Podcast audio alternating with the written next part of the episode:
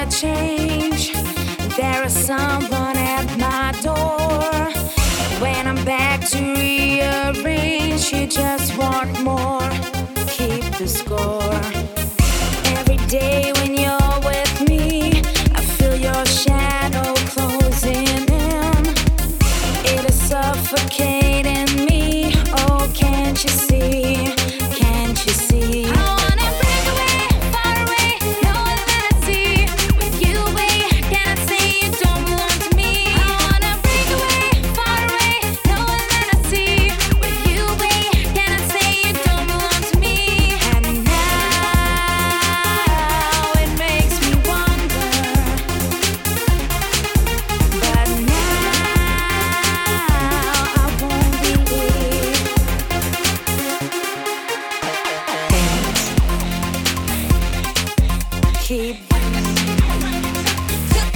the rhythm. Break away. To the rhythm.